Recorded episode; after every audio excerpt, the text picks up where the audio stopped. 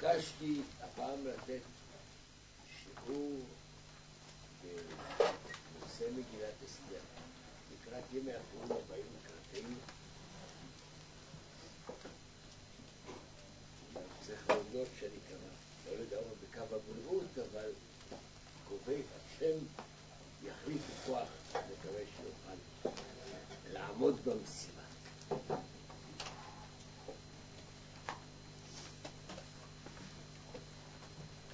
אולי לפני הכל, דווקא לפני שאנחנו נמצאים בערב תלית אסתר, אני רוצה לומר משהו שנוגע לעניין תלית אסתר עצמי. לכאורה אין לך יום תענית כל כך זר ומוזר כמו תענית אסתר. הצומות אצלנו נחלקים דרך כלל לשתיים. הצום האחד מדאורייתא הוא צום יום הכיפורים, את נפשותיכם. יום תשובה, סליחה, כפרה. זהו היום האחד בלבד התורה מצווה עליו, והיא ניתנת נפשותיכם. יש לנו ארבעה צומות שנקבעו זכר לחורבן. הם צומות מדברי קבלה, מדברי נביאים. לאמיתו של דבר הם מוזכרים רק בעקיפין בספר שריה, כשבאים לשאול אותו האם יש מקום עצום גם לאחר שבית המקדש מתחיל להיבנות. ובסופו של דבר אומר הנביא, כה אמר שנמצאות צום הרביעי וצום החמישי וצום השביעי וצום העשירי, יהיה לבית יהודה לששון ולשמחה ולמועדים טובים, האמת והשלום מאהב. לעתיד לבוא יהפכו להיות ימים טובים, אבל עד כה הם צום. ובכן צום הרביעי הלוא הוא צום שבע עשר בתמוז, צום החמישי הוא צום תשעה באב, שבו הוכפלו צרות, צום השביעי הוא צום גדליה, וצום העשירי הוא עשירי בטבת, אלה צומות שנקבעו זכר לחורבן, גם צום גדליה הוא כלול בזה. והנה עוד תענית אחת, תענית אסתר, שאין לה בעצם שום אזכור מפורש במקרא, וגם לא עולה בבירור חובה לצום ביום הזה. אמנם נכון שבסוף מגילת אסתר אנחנו קוראים על דברי הצומות וזעקתם. כאשר קיימו על נפשם ועל זעם דברי הצומות וזעקתם. אבל יש קורא פשוטו בו, זה דבר של מה שהיה בשעתו, יש פה דיווח על כל מה שקרה. גם העיתוי של יום תענית אסתר הוא נראה מוזר מאוד. כי אם אנחנו באים מתוך הזדהות עם אסתר המלכה ועם כל העם הנמצאים בשושן הבירה, לקבוע את ימי התענית בימים שהם יתעלו שלושה ימים, כדרך שאומרת אסתר המלכה למרדכי בפרק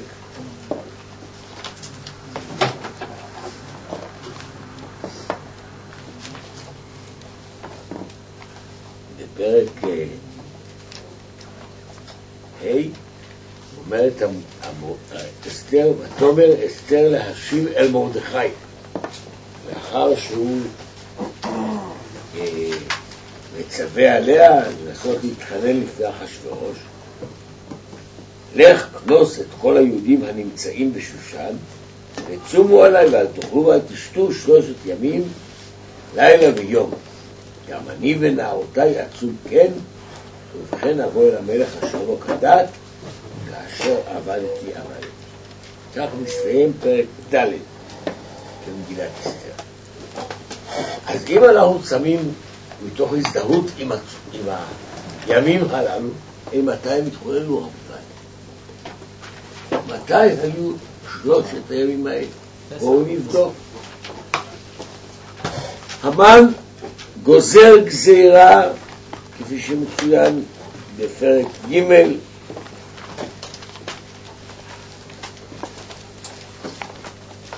אומר הפסוק, ויבקש המן להשמיד את כל היהודים אשר בכל מלכות אחשוורוש עם מרדכי בחודש הראשון, בחודש ניסן, בשנת 12 למלך אחשוורוש, הוא, הוא הגורל מיום ליום מחודש לחודש. מאוחר יותר יש עיתוי מדויק. ויקראו אחרי שהמן נכתב הכתב והמלך מסיר את טבעתו ונתנה להמן, אומר הפסוק, ויקראו סופרי המלך בחודש הראשון בשלושה עשר יום בו. זאת אומרת, ממש ערב פסח, כן? יום בדיקת חמץ, י"ג ניסן.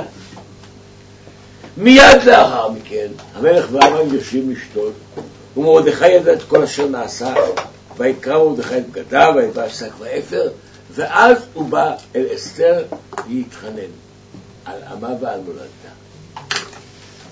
מיד בתום הפגישה הזאת ודבריה של אסתר למרדכי לקיים את שלושת הצומות האלה לפני בואה אל המלך, מה כתוב?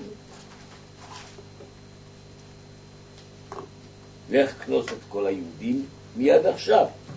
ומיד כתוב, ויעבור מרדכי ויעש ככל שציווה עליו אסתר. ויהי ביום השלישי ותלבש אסתר מלכותו. יוצא שימי הצומות הללו, שגם אסתר וגם כל העם הנמצאים בשושן קבעו על עצמם, היו בעצם אולי י"ד ט"ו ט"ז, גם יש חשבונות שונים אם בלילה ההוא נגדה שנת המלך, אם מתי בדיוק היה, אבל בכל אופן אנחנו נמצאים בימי הפסח. לא בי"ג אדם. אז קשה לומר שתענית אסתר היא בעיתוי הזה. באמת, מפרשי להלכה מאוד התקשו בכך. הסתכלו בשולחן ערוך, מקום שבו מקוין, צאן תענית אסתר וכדומה, אז יש שם נימוקים שניתנו שזה היה היום שהם היו שרויים בו במלחמה, ובמלחמה או אין זמן לאכול, או צריך על כל פנים כדי להיטהר לעשות צומות. תאמין שנראים על פניהם מאוד מאוד תמוהה. אני מוכרח לומר, מה, אפשר לחשוב שישראל צמו בזמן שהם יקהלו ועמדו על נפשם? ומפני שיום מלחמה אז קובעים את יום המלחמה כיום צום? אתם בעזרת השם, כל הנאמנים לדבר השם, תצומו מחר, ונקרא ויכל משה פני השם אלוקיו, יום תענית, ואיננו יודעים על מה ולמה אנחנו צמים בכלל. יש כאלה שאומרים שכדי להיכנס לפורים, מתוך התיאבון ומתוך ההתלהבות, אז צריך לצום לפני כן. לא, לא, לא. ומה נעשה בצום מוקדם? שנים רבות התקשיתי מאוד בהבנת העניין.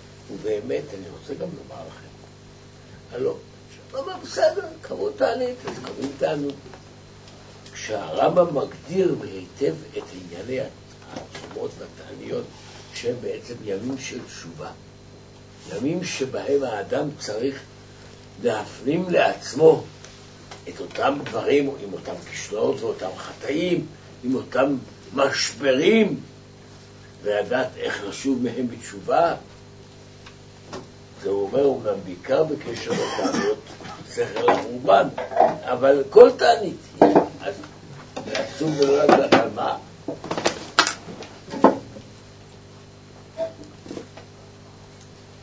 ואני רוצה לומר לכם, לכן שפה ושם נזכרים הדברים, לא מצאתי איזושהי אמירה נחרצת ומפורשת ברוח הזאת, ולכאורה מיד לי שאחדש דברים, אבל זה נראה לי פשוט כביע בקותך.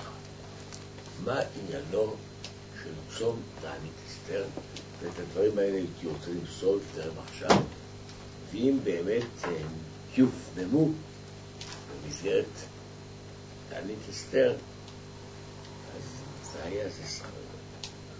לפי דעתי, מצווה לפרסם את התובנה הזאת שאני עומד להציג בפניכם, כי זה לפי דעתי המפתח להבנת כל עניינו, שאולי הוא הכבד והחמור מכל התעניות.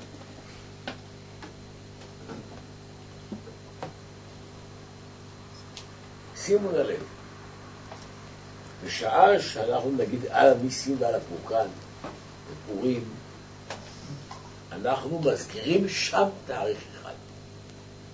ימי מרדכי ואסתר בשושנה ברורה, הבירה. שם, שעמד, בחומר התפילה, ביקש המן להשמיד, להרוג ולאבד את כל היהודים, מנער ועד זקן, טף ונשים, ביום אחד. ביום שלושה עשר לחודש שנים עשר הוא חודש אדר. ושלם לבוז, ואתה ברחמך רבים הפרת את עצתו וכו' וכו'. דווקא מעניין שביום על הניסים הזה, יום פורים הזה, התפילה של על הניסים לא מזכירה את יום י"ד אדר עצמו, שהוא יום הנס וההצלה ועשו אותו יום משתה ושמחה. היא מסיימת ותלו אותו ואת בניו על העץ, שדרך אגב, מתי תלו אותו את המן? חושבים בטח בפורים, נכון? תלו אותו שנה לפני כן. כל מה שמתחולל במגילה עד הפרק האחרון מתחולל ב... מה? בחודש ניסן. הכל בא, הכל בא בצ'יק צ'אק, צ'יק צ'אק, צ'יק צ'אק. שימו לב לתאריכים במגילה, זה נותן לכם פתאום מבטים חדשים. הרי אחרי שהמלך אה, בא אל המשתה, פעם ראשונה או פעם שנייה, ואז מי הוא יוצא באיזה רושם מלאו ליבו לעשות, כן איש צר ואויב, המן הרע הזה, מלך קם בחרתו, המן נבעט, ואז אומר לו המלך, הגם לכבוש את המלכאים בבית, ואז אומר חרבונה, היא קם מן העץ, ויאמר המלך, תתלו עליו. מתי תולים אותו? צ'יק צ'אק. תולים אותו גם כן בפסח. אחר כך עוד יש שנה שלמה של היערכות, כי הגזרה לא בטלה, יש צורך לבטל את האגרות, סיפור שלם. המן עצמו נתלה רק ב, כבר בפסח. פניו לא נתחיל יחד איתו, אלא שהיה יותר מאוחר. מה לעשות? אנחנו כולנו רגילים ששמים את המן ואת הבנים שלו וככה הכל הולך ביחד. לא, לא. כשמסיים, מסיים את תפילת על הניסים במילים ותלו אותו ואת בניו על העץ, אז בעצם עדיין לא הגענו בכלל למגילת אסתר, עדיין לא הגענו לימי הפורים. אבל מה התאריך הנזכר? יום השואה. מביאים? תעניק אסתר זה יום השואה. יום השואה, שברוך השם הפך להיות ממציאות של חיסול העם היהודי ליום של הווה עמים. אבל זהו התאריך. וכך באמת אומרת מגילת אסתר. שוב אנחנו חוזרים לפרק ד'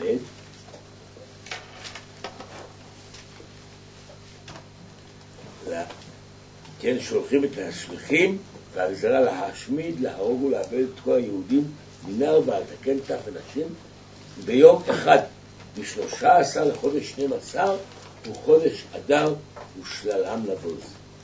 עד שגן הקטן ויינתן דעת בכל מדינה ומדינה גלוי לכל העמים, להיות עתידים ליום הזה, הרצים יצאו דחופים מדבר המלך, והדת ניתנה לשושן הבירה, והמלך והמן ישבו לשתות, והעיר שושן המלך. שוו בנפשכם יום שנקבע כיום הפתרון הסופי, כיום השואה. ומה עובר על היהודים שהם שומעים זאת בכל מדינות, בכל מדינות אחשוורוש. כבר אפילו יוצא לרבים, אמנם כבר עכשיו, אבל על יום השואה. והכל נעשה במספר דעת כזאת. למה? משום שאני רוצה להגיד לכם, כל התובנה הזאת שאני מדבר איתכם עליה, עלתה באמת בהתייחסות לשואה.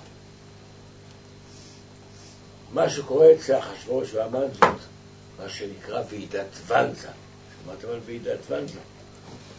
זאת הייתה ועידה שבה היטלר, הימלר וכל אנשיו, כל הקבינט הנאצי ישב בעיר שנקראת בשם ואנזה, ושם הם החליטו על הפתרון הסופי, ויש תיעוד, דרך אגב, של, ה, אה, של הוועידה הזאת, ועידת ואנזה, שבה הם כולם שיכורים.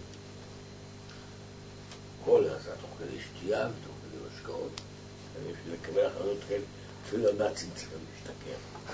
אפשר להיות לגמרי מבוכים.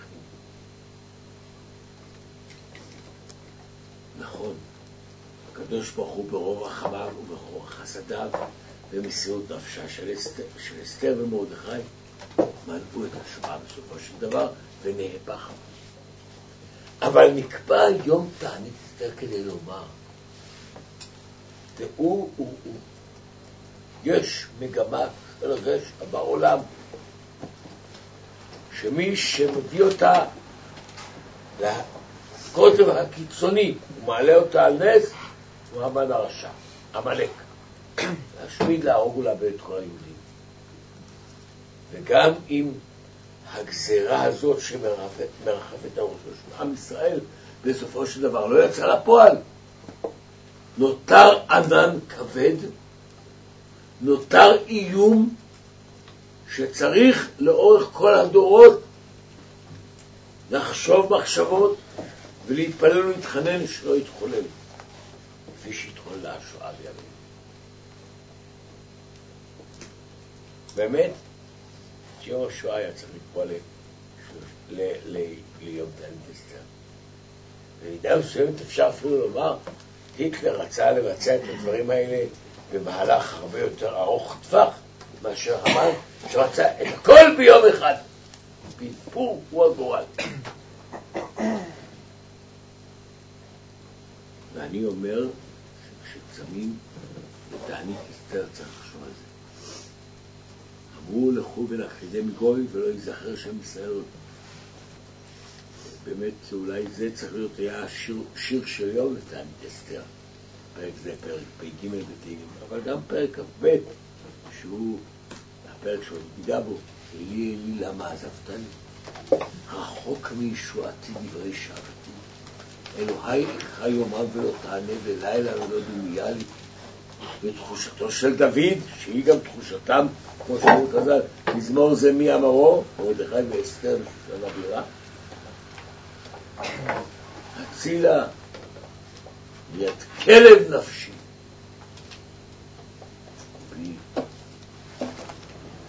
הצילה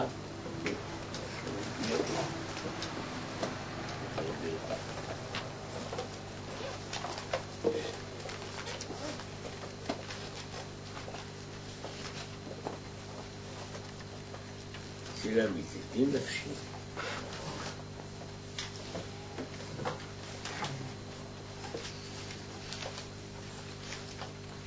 אומרת אסתר המלכה,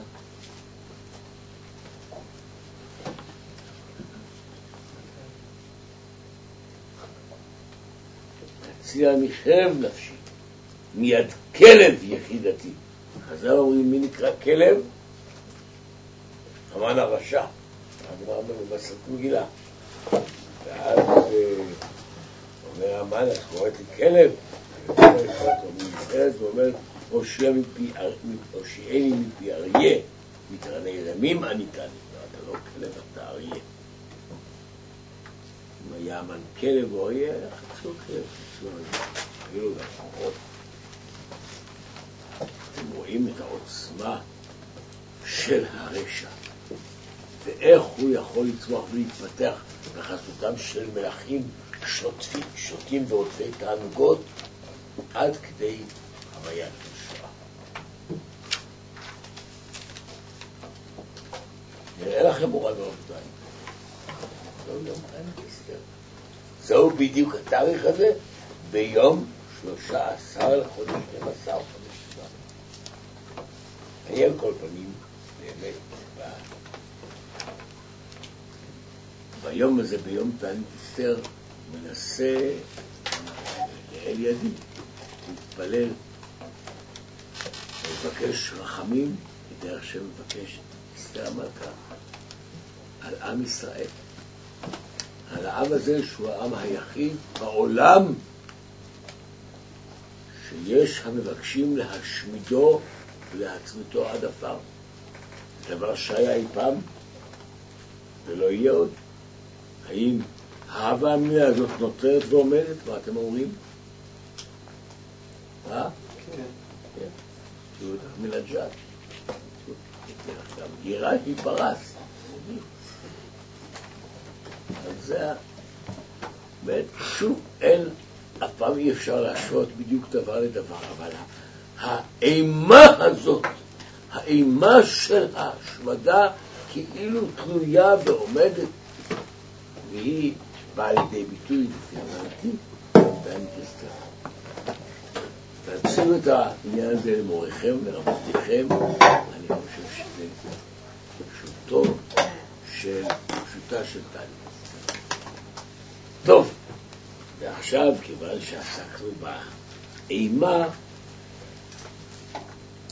הבה נדבר על הישועה. אין מגילה ידועה כמגילת אסתר. כולכם חזרתם ושניתם בה, ואנחנו רואים אותה פעמיים בכל שנה, ודאי יש פה כאלה שיודעים אותה כמעט בעל פה. ואף על פי כן, הייתי רוצה לנסות בצורה הפשוטה ביותר, ואני גם בוודאי אחזור על דברים ששמעתם מפה ומשם, אבל לתת לעשות, לגבש את הדברים באיזשהו היבט מיוחד. אני חושב, דרך אגב, שלפני שנים, דווקא פה, במעלה אדומים, נגענו בדברים, אבל מסתובב כבר אוכלוסייה חדשה. יש פה כאלה ששמעו ממני דבר על מגילת אסתר? מה? כן. יש. מהוותיקים. אני אתחיל בדבר שאינני זוכר עליו דיברנו.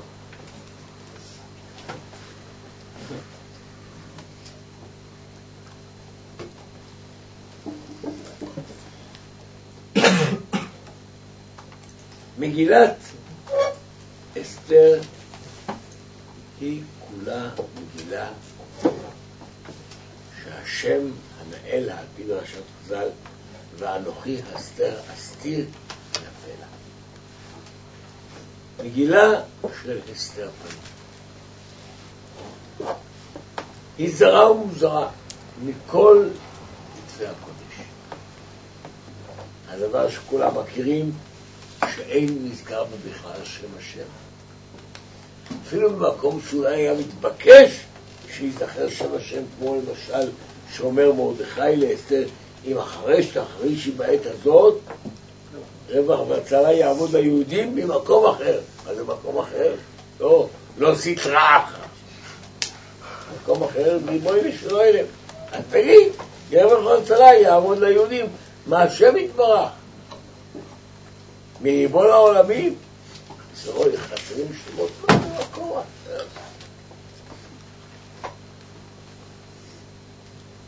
כל ההוואי של המגילה, מעבר להיעדר של השם, הוא כל כך נוחי, כל כך זר, הוא כל כך ספוג הוויה רחוקה כרחוק ממערב מיהדות, מתורה, מאמונה.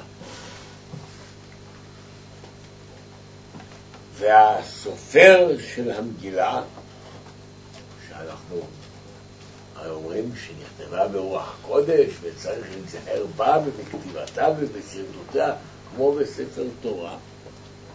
בקיא לפרטי פרטים בכל ההוויה הנוכרית הזאת. הוא יודע לספר לנו על המשתאות, הוא יודע לספר לנו על התצוגות ועל הקבינט של אחשוורוש, שכולל, אם, אם תראו מדויק, אתם לא תדעו להגיד מי הקבינט היום, מי הקבינט של הממשלה היום, יש מישהו שיודע? שבעה שטרים, תדעתי, אולי, כדאי לצטט. אבל ויאמר המלך לחכמים יודעי דין, כן דבר המלך כל יודעי דת ודין, והקרוב אליו קרשנה, שטר, עצתה, תרשיש, ברס, מרסנה, ממוכן, שבעה צרי פרס ומלא רואים פני המלך. באמת! איזה חתכנות מרובה. לא בסדר, אולי אתה יודע הקבינט של היום, אבל אתה יודע מה היה הקבינט בימי יצחק שמיר? או בימי שמעון. ופה אנחנו מצטטים את השמות. ודרך אגב, שימו לב איזה נושא עולה בקבינט. לא הפצצת הכור האיראני, ואפילו לא מה שהיה היום בממשלה, ויש על זה שבע שעות, ובסך הכל נושאים רציניים מאוד, באמת לא לא לצחוק, אומרים בממשלה, נושא של פיתוח התחבורה לגליל ולנגב, מהשקעות של אה, עשרות רבות של מיליארדי שקלים. לא, הנושא שעומד לפני הקבינט, מה לעשות שרה נתניהו שפיטרה את העוזרת שלה. הרבה יותר גרוע. המלך מכנס את כל הקבינט כדי לדון מה לעשות, כדעת מה לעשות במלכה ושתי, על אשר לא עשתה את מאמר המלך אחשוורוש מיד השרים. נושא לקבינט, נושא לאומי. וכמובן לכל דבר כזה יד בשווים באופן לאומי. ומוכן שעל פי המסורת חז"ל, והוא היה המן עצמו, ישר נושא לאום חותם להבות אש.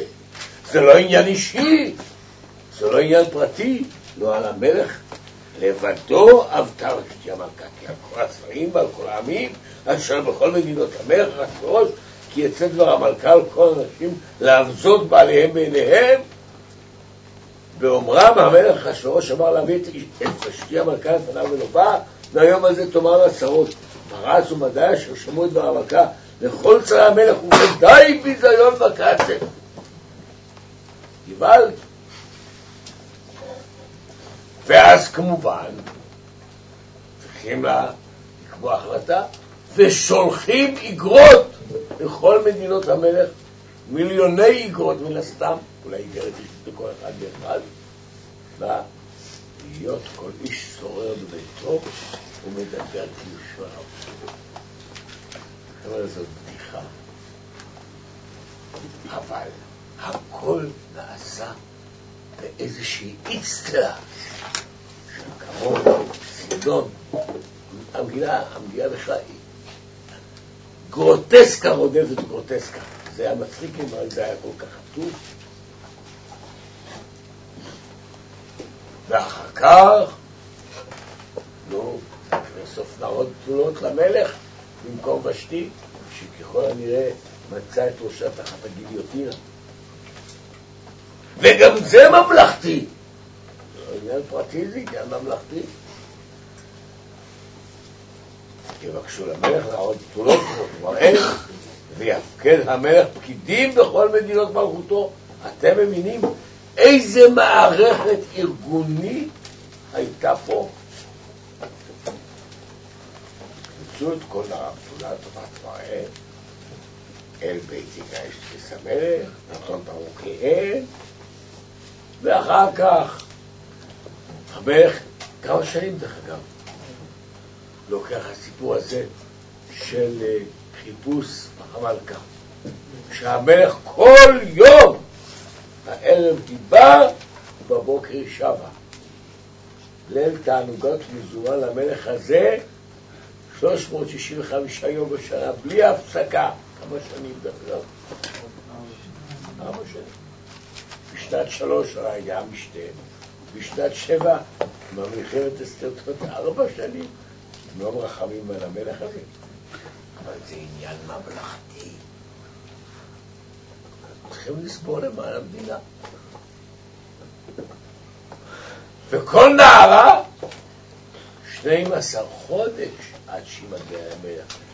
נותנים לה בתולה 12 חודש, אומרת המשנה במסרת כתובות, מיום שטבע הבעל.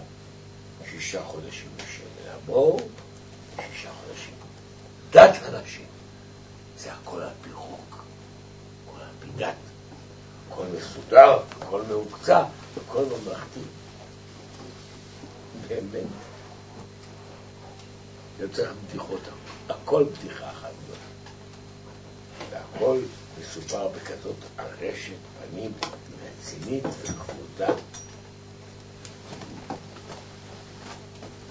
בשביל מה? כל הסיפורים המגוחכים האלה. מה אנחנו צריכים לדעת? דרך אגב, גם אם זה נשמע לנו קצת גרוטסקי וקצת קריקטורה, מסתבר לחוקרים, חוקרי היסטוריה וגם הארכיאולוגיה, שדברים אלה באמת היו. גם בפרס העתיקה, גם בכלל בחצרות מלאכים מנקדם, ארמון נשים זה לא אה, המצאה אה, חד פעמית. אולי פה הגיע לידי ניפוח מיוחד.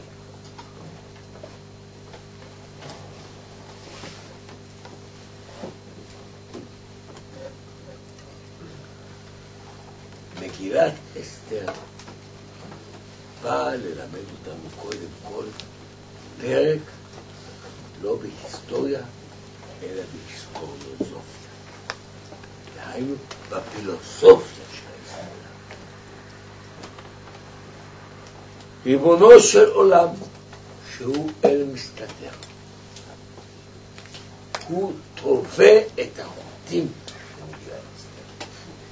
אתה שואל את עצמך, למה כל הסיפור הזה על משנת שלוש, שעושה המלך משתה גדול, ואחר כך לכל העם הנמצאים בשושן בירה מגדול ועד קטון, כשהוא רוצה להביא את ושתי לפניו, להראות לכל העמים את יופייה. לפי מסעות חז"ל בכלל רצתה שהיא תעשה, תופיע שמה כמלכת יופי, אבל ללא לבושים. מה כל הסיפור הזה? כל כולו נועד כדי להראות שנים רבות לפני הגזרה להשמיד ולהרוג ולאבד את כל היהודים, איך ריבונו של עולם, אפשר לומר בואו נאמר, ראש השב"כ העליון משתיל בבית המלך את סוכן החרש שעתיד בסופו של דבר להציל את האומה. אם תרצו את אלי כהן, של... שלצערנו נתפס ונתלה בסוריה, אם תרצו את יונתן פולארד, שכל עם ישראל חייב לו חובה גדולה עצם היום הזה, ודאי ביזיון בקצב שהוא עדיין ירכב בכלא בארצות הברית. אבל גם יונתן פולארד הוא שליח ההשגחה וכל אותם סוכני חרש. אסתר היא סוכנת אחרת. היא כזאת סוכנת חרש נסתרת, שהיא אפילו לא יודעת. ראש השב"כ שהשתיל אותה, יודע למה הוא השתיל אותה. האם מרדכי ידע? אולי, לא, הוא ידע. זאת אומרת, סיפור מגילת אסתר, שמתחיל בסיפור הזה של המשתאות ושל ושתי ושל מה שנגזר עליה, עם כל החכמים האלה, כל אלה הם בעצם מריוניטות, בובות משחק, בידי המגמה האלוהית העליונה, שמביאה לידי כך שאסתר תושתל בבית המלך, כדי שברגע הנכון היא תושיע את המן. זה, עכשיו אני לא דרשות, זה פשוט המגילה. ניקח דוגמה נוספת. זה מסופר דווקא בפרק, בסוף פרק ב', לפני שהמלך מגדל בכלל את המן. בימים ההם, מרדכי יושב בשער המלך, כתב בקטן, ותרא שני סריסי המלך משומרי הסף, ויבקשו לשלוח יד למלך אחשורוש. וידע הדבר למרדכי, ויגיד לאסתר המלכה, ותאמר אסתר המלך בשם מרדכי, ויבוקש הדבר, וימצא, ויתלו שניהם על עץ, ויכתב בספר דברי הימים לפני המלך. מי שקורא את הסיפור הזה במגילה כסדרה, אומר לעצמו לכל הרוחות, מה סופר המגילה מצא לנכון, איפה אנחנו שומעים את זה? אתם יודעים כמה ניסיונות התנגשות היו באחשוש, לא רק באחשוש, בכלל במלכים מניקדם? למה מניקדם? מה עד היום? אסור להיפגש עם ראש הממשלה בלי אישור השב"כ. היה כשהוא הגיע אליהם לגוש עציון להשתולץ גם במעלה אדומים, אז נתנו לו אוהל. ועשו את זה באיזשהו מקום שנקבע על ידי שבת, איפה ישתלו את העץ. כדי להיזהר מכל מיני אפשרויות להתנגשות. אתם יודעים כמה אנשים מתפרנסים ממערכת השמירה הזאת על ראשי ממשלת ישראל כיום, כמה שהם נבר כל כך לא חופשיים, לא יכולים לצאת ולהתארך ברחוב. דרך אגב, זה יסביר לכם יפה מאוד את החוק הזה שהוא לפחות בא להיגרר מסוים, שאי אפשר להיכנס לחצר המלך הפנימית, אלא אם כן מושיט לו המלך את שרביט הזהב. המלך יושב בחצר הפנימית, הוא מנותק מהעם, למה? ביטחון רבותיי. אז הסיפור על בקתן ותרש הוא לא סיפור יוצא דופן. והניסיון להרעיל את המלך חורז ועובר בכל תולדות המלכים. בשביל מה, למען השם, כשאתה קורא פרק ב', אתה שואל, בשביל מה המגילה מספרת את זה? נו, תגידו אתם, בשביל מה?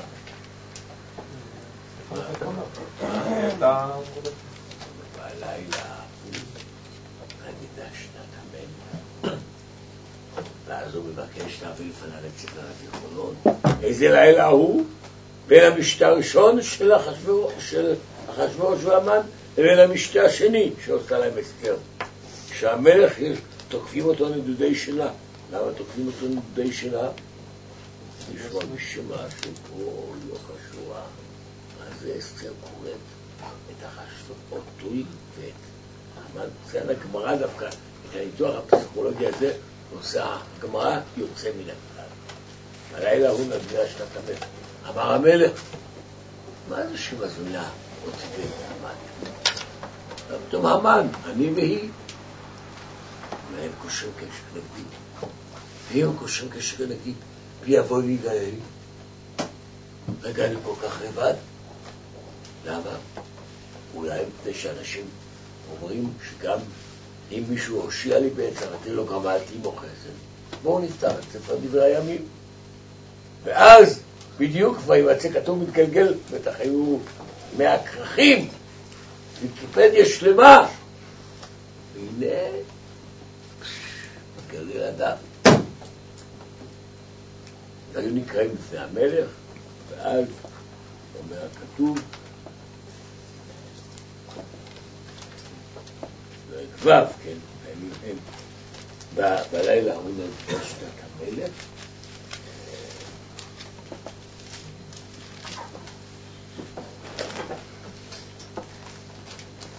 ויאמר להביא את ספר הזיכרונות והימים ויהיו נקראים לפני המלך וינצא כתוב אשר הגיל מרדכי על בגתן המטרת שני סרסי המלך משומרי הסף אשר ביקשו לשלוח יד למלך אחשורוש ויאמר המלך המלך השוטה הזה מבין שהעניין הזה של הכרה טובה חיונית מנקודת מבט אינטרסנטית ויאמר המלך מה נעשה? יקרא גדולה למרדכי על זה.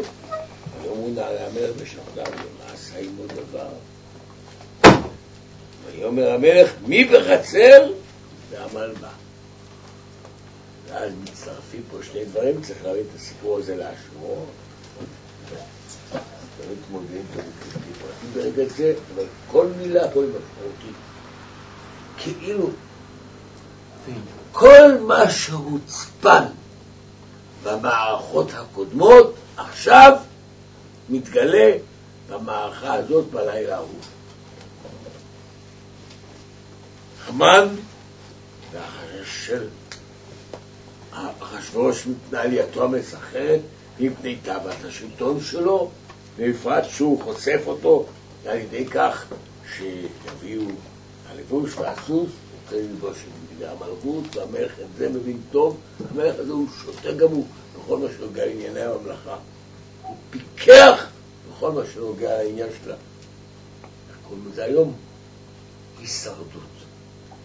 המלך אחשוורוש אומן ההישרדות. יכול לזכות בה, אני לא ראיתי אף פעם את התוכנית הזאת, אבל בתוכנית טלוויזיה כזאת, יכול הישרדות, הוא יכול לזכות ולהיות אלוף ההישרדות.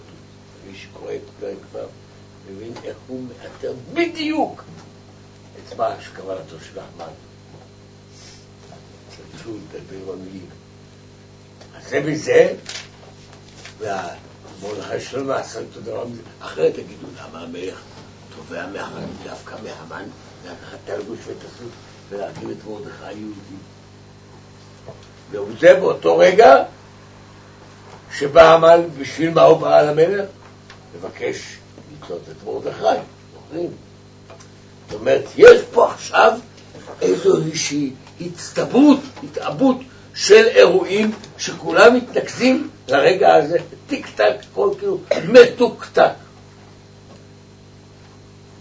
אחד מגדולי הבמאים בעולם, הלוא הוא אנטון צ'כו, אמר משפט נפלא, שהוא מפתח לכל המחדות, אם יש מכם מישהו שרוצה ללמוד מחזאות, אולי תיאטרון אי פעם, בשם שמיים. יודעים אלפי יהודה ילמד בתיאטרון של גויים. הוא אמר, אם ראית אקדח במערכה הראשונה, הוא יודע את ההמשך של המשפט, סימן שהוא יראה במערכה השלישית. הצפינו אותו. ההבדל הוא שזה דמיוני שקודם מחזה, אז למה הוא שם אקדח? זה קצת תמים לכאורה, זה לא בא להשלים איזה טיפוס כאילו צדדי, ואז במערכה השלישית מסתבר שזה לא היה סתם תפאורה, אלא שהיה לאקדח הזה תפקיד פונקציונלי. לבקתן ותש שהושתלו על ידי ראש השב"כ העליון בחצר המלך השורש שומרי הסף, מה היה תפקידם? למה הם נועדו? כדי שהם ימרדו כדי שיוודע למלך, למרדכי, כדי שמרדכי יספר את זה לאסתר המלכה, והיא תאמר למלך בשם מרדכי, וכדי שהם יתעלו, כדי שזה ייכתב בסדר דברי הימים, כדי שבלילה ההוא של עתידה שנת המלך, פתאום זה ייחשף.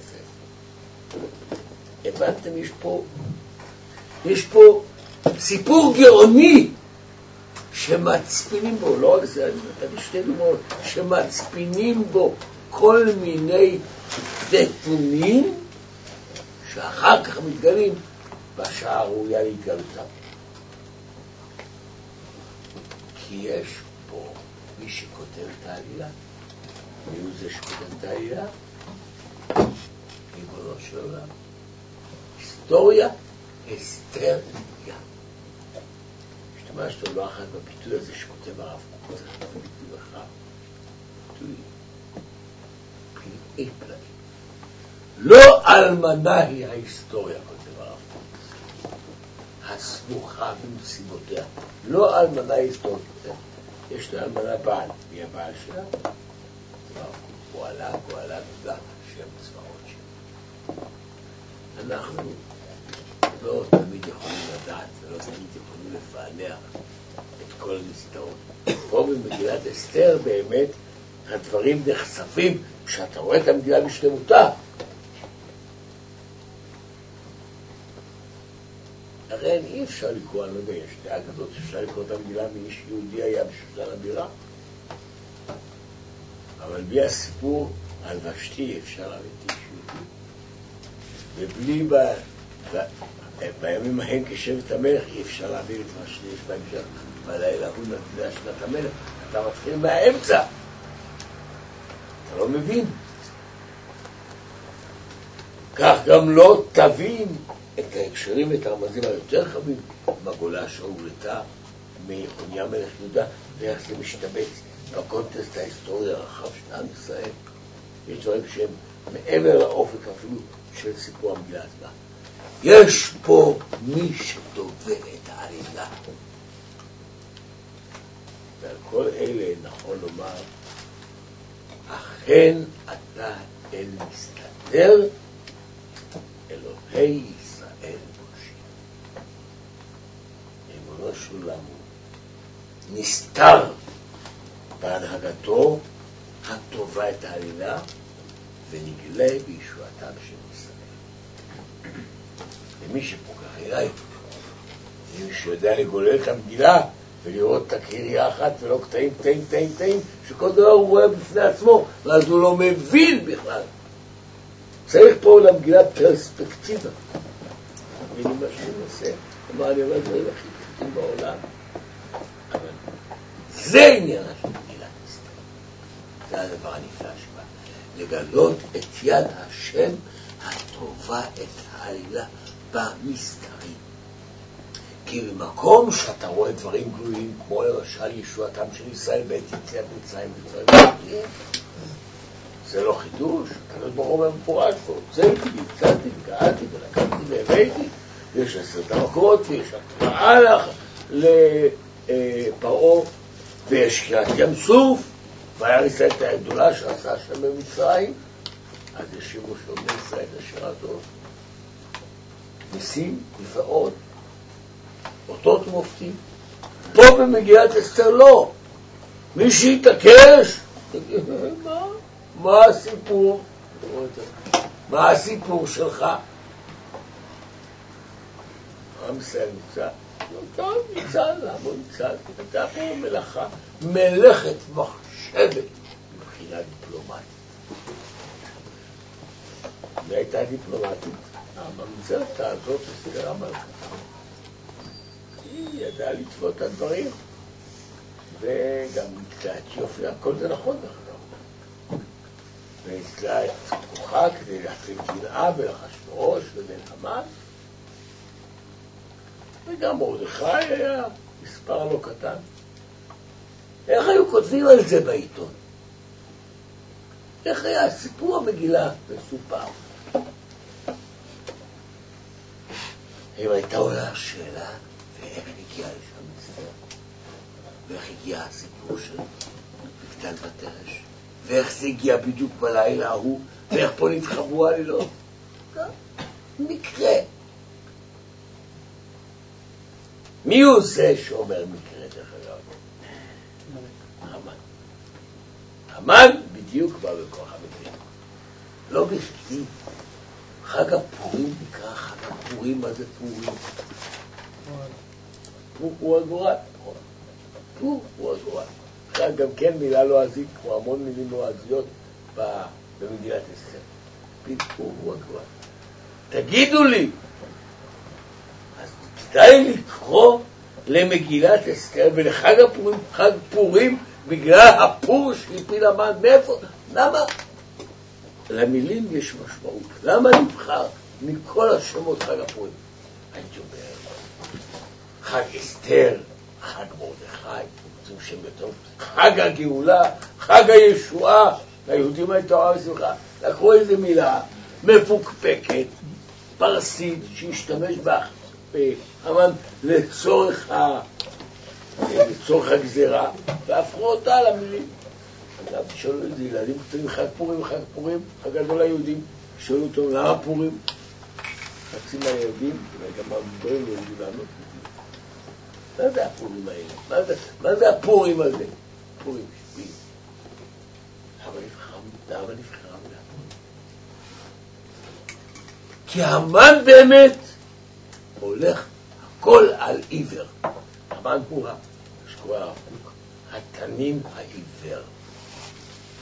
הכל בגורל, הכל במקרה. אשר ככה בדרך. חז"ל אומרים זה, בן בנו של קרא הוא בא בכוח המקרה. מקרה הוא כיותו. אבל המקרא, מגילת אסתר תורה מציין, פלפול הוא הגורל. איפה אנחנו מכירים את המילה גורל באמת? פורים? כן, פורים, יום כיפורים. לפעמים גורלות, גורל אחד להשם גורל. אחד הזה, הפסוק אומר, בחק יוטל גורל מהשם כל משפטו. גם בתוך הגורל העיוור כביכול מסתתרת הצעת השם העליונה שטובה גם את הדברים שנראים על פניהם עיוורים וחסרי פשר והכל במקרה, אין מקרה. מי שאומר מקרה הוא, מה זה אומר? את הפסוק מקרה הוא, כי לא טהור. מי שאומר מקרה הוא לא טהור. אין מקרה. כמו שאומר השיר, גורל הוא לא סתם דרך כדרך. מה חושב כזה?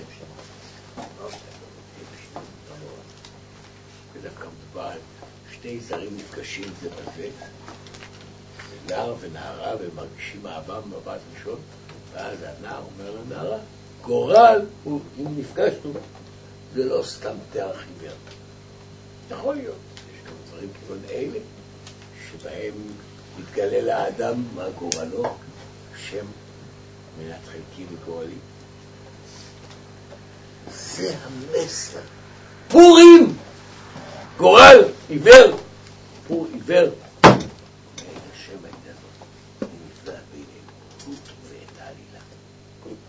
ומגילת אסתר דווקא מפני שהיא באה מתוך חומרים כל כך פשוטים, לעיתים חומרים כל כך זרים ומוזרים, זה הסיפור.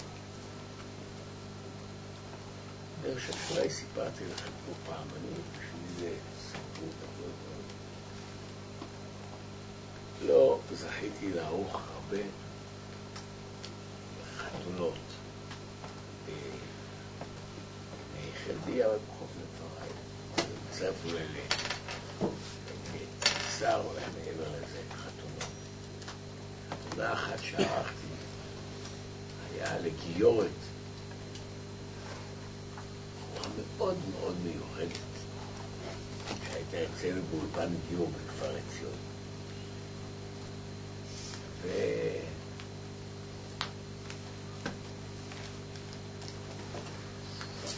והיא הייתה באמת בחורה מאוד מיוחדת, גם בתבונה, גם ביופי, גם בעמקות, גם באהבת תורה. טיפוס מיוחד במינו. בסופו של דבר, זה היה הכל בזכותו של הרב גורן, אמור כרגע בסיפור, שהביא את המתנדבות בקיבוצים ובמושבים, זה היה זמן לא רב אחרי מלחמת ששת הימים, לאולפני גיור. הוא נתן היתר גדול, למרות שזה לא כל כך פשוט, שהבנות האלה שהיו מתחתנות עם בני משקים וכדומה, היו משפחות מתבוללות מעורבות, זה היה יכול להביא להרבה מאוד מכשולות, גם יודעים בימינו. אז הוא היה זה שיזם את העניין הזה של אולפני גיור. רוצים להתגייר בסדר, אבל לא ביום יומיים ולא עם סטן. הם היו אצלנו במשך למעלה מחצי שנה בכפר עציון, שם התחילו בני גיור, אחר כך עברו גם למקומות נוספים. ב', הוא דרש שגם בני הזוג, שבעיקר היו בנות שרצו להתגרל איתי, גם בנים, שגם הם יבואו לשבוע, בסוף זה היה חודש ימים, ללימוד יהדות. אחרת, איך הבנות יתגיירו והאלה שעם החברים שלהם לא ידעו אפילו שמץ ביהדות. אותה בחורה בהולנד, אותה, אותה אחת שרצה להתגייר, באמת אה, היה לה חבר, לא אזכיר שמות, הכל סיפור אמיתי, ניתן עדשים. הושב תל עדשים שבעמק יזרעאל. והוא היה מציל בבריכה, ובאה הגיורת הזאת להתאחד שם, הוא חמד אותה, נהיו חברים, זה יכל לאולפן גיור, הוא בא אחר כך לחודש הזה לכפר עציון, ובחודש הזה אני למדתי איתו תורה, והוא התקרב מאוד ליהדות, וגם בחוץ שבאמת עם כישרונות, וגם כן בחור מיוחד, והתקשר לתורה. היא התגיירה, ברוך השם, כדת אחדים. כשהוא ביקש את ידה, היא היססה מאוד. אמרה, נשמע כמו בדיחה, איך אני אתחתן עם מי שרצה להתחתן עם שיקציה?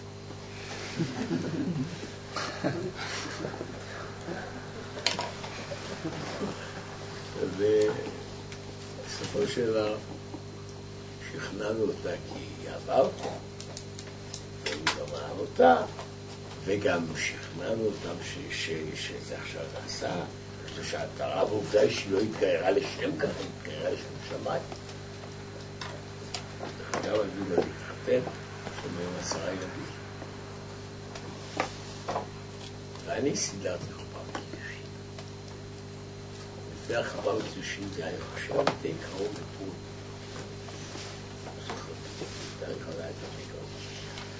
קצת ככה, אמרתי דברים שהיא אמרה לי.